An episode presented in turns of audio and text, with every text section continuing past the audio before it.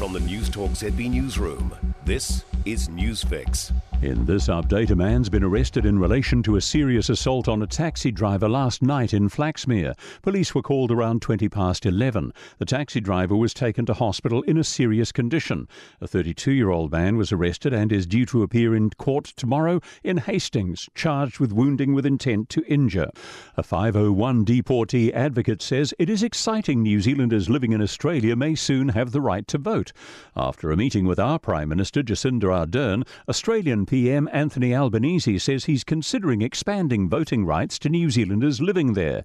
Filipa Payne says having the vote means having their voices heard. That political voice, that political dignity, is hugely important for all of the New Zealand children that are being raised in Australia. Advice not to panic as monkeypox hits our shores. Monkeypox has been found in a person from Auckland in their 30s who has recently returned from overseas. So far, there's no known community spread.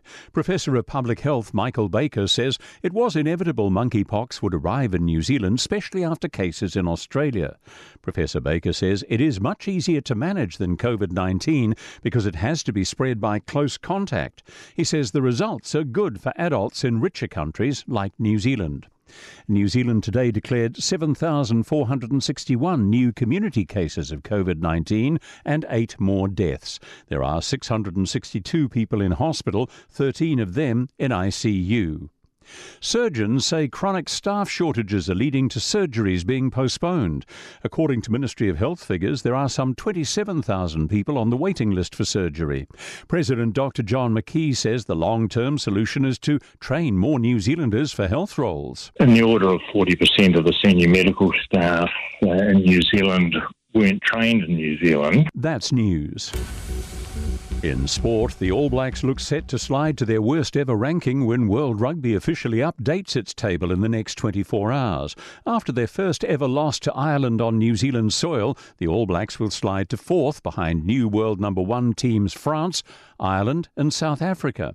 Coach Ian Foster says the international game has tightened right up with any number of sides able to beat each other. And it's kind of what everyone wanted, except we didn't want it. The fact is, is there's some there's some strong teams out there, and look, I, I know our fans and that we hate losing and, and it hurts like anything. And while the Irish rugby team's finally beaten the All Blacks in New Zealand, is it also time for the Irish cricket team to beat the Black Caps? Tom Latham's team play the first of their three game series tonight in Dublin. That's sport. I'm Joe Gilfillan. For more news, listen to News Talk ZB live on iHeartRadio.